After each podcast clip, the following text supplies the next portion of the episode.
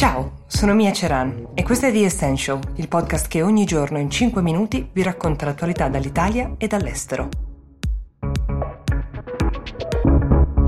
Non possiamo che partire dalla donna del momento. La donna del momento si chiama Kamala Harris ed è appena stata nominata da Joe Biden come sua vice qualora dovesse riuscire a diventare presidente degli Stati Uniti.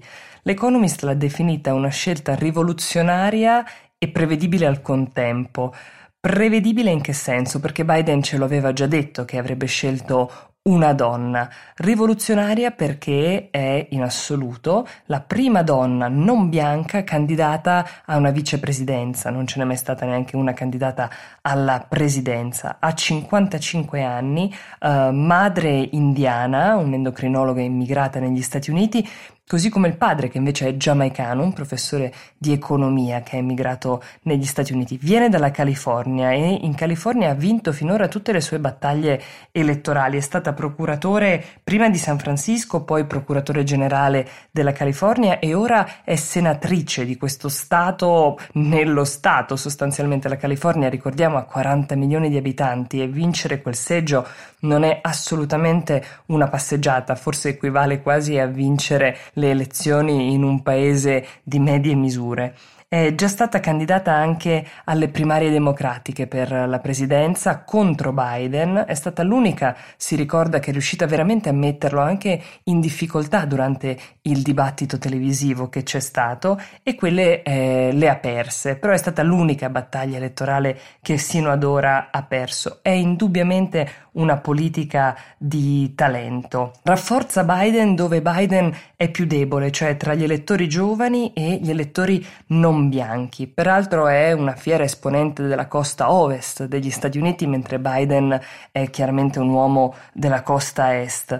Ha grandi doti oratorie, come abbiamo già visto, e sicuramente darà del filo da torcere dal punto di vista uh, dello scontro dialettico con gli avversari. Anche gli avversari si sono già uh, messi in armi perché sui social i repubblicani e Trump stesso l'hanno già attaccata con diverse argomentazioni. Sembra che stiano testando quali siano le argomentazioni più efficaci ai suoi danni.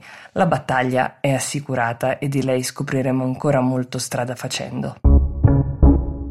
Lunedì scorso a Hong Kong è stato arrestato il tycoon Jimmy Lai, è l'editore dell'Apple Daily, uh, forse la persona di più alto profilo che finora è stata detenuta, nel suo caso insieme ad altri nove uh, manifestanti, per questa controversa legge sulla sicurezza imposta dalla Cina, ve ne abbiamo parlato, uh, con la quale sostanzialmente la Cina sta cercando di spegnere le proteste in atto ormai da mesi dai cittadini di Hong Kong che rivendicano la propria autonomia.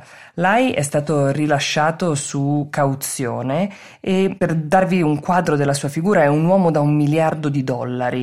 Uh, la sua ricchezza è nota così come le sue visioni politiche e quelle del suo giornale.